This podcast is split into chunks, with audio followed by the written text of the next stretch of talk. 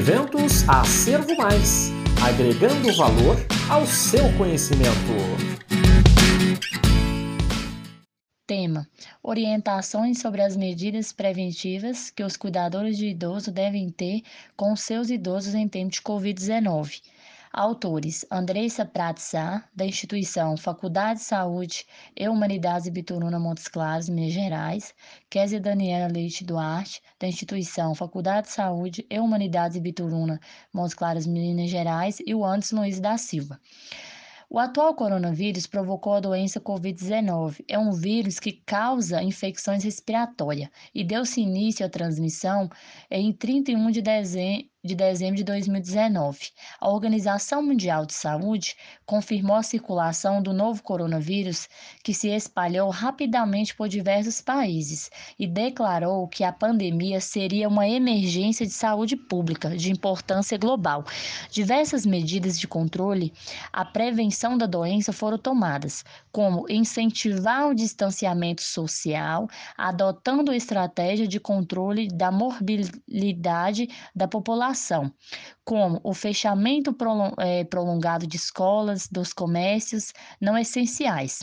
O objetivo: relatar a experiência vivenciada na elaboração de um recurso informativo sobre a importância das medidas preventivas que devem ser adotadas por cuidadores domiciliares de idosos durante a pandemia pelo Covid-19. É um relato de experiência. O instrumento é elaborado possui um, um intuito de evitar a exposição do paciente ao vírus, promovendo como consequência melhoria na qualidade de vida da população de risco. Foi abordado por meio de um folder explicativo, orientações a serem seguidas pelos cuidador, é, pelo cuidador domiciliar a fim de impedir ou dificultar a transmissão de Covid-19 para o idoso. Dentre as informações oferecidas estava a utilização da, do vesti, das vestimentas é, diferentes para transitar em um âmbito externo e na casa do paciente conservação correta das roupas, atenção aos sapatos, preferencialmente preferência de utilização dos cabelos presos, higiene pessoal e a priorização pela não utilização de anéis, brinco, pince, corrente e relógio.